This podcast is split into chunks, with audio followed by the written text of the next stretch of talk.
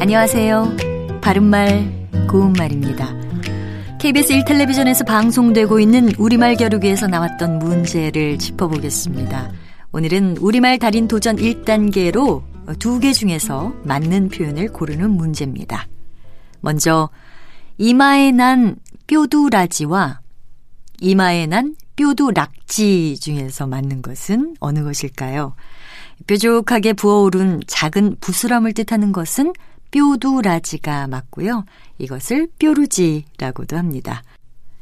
다음으로 거적대기를 덮다라고 할 때 거적대기란 단어 세 번째 음절 때의 모음이 아인 때와 어인 때 중에서 어느 것이 맞을까요? 정답은 아이를 쓰는 때가 맞습니다. 거적대기는 거적의 조각 또는 낱개의 거적을 낱잡아 이르는 말이고요.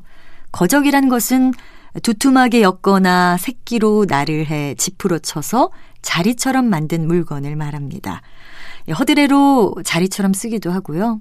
한 대 쌓은 물건을 덮기도 합니다. 그리고 뒤에 붙은 떼기는 일부 명사 뒤에 붙어서 그것을 낮잡는 뜻을 더해주는 전미사입니다.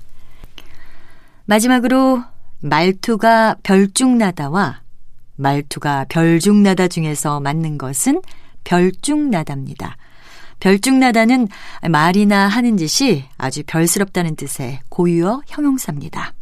바른말 고운말 아나운서 변희영이었습니다.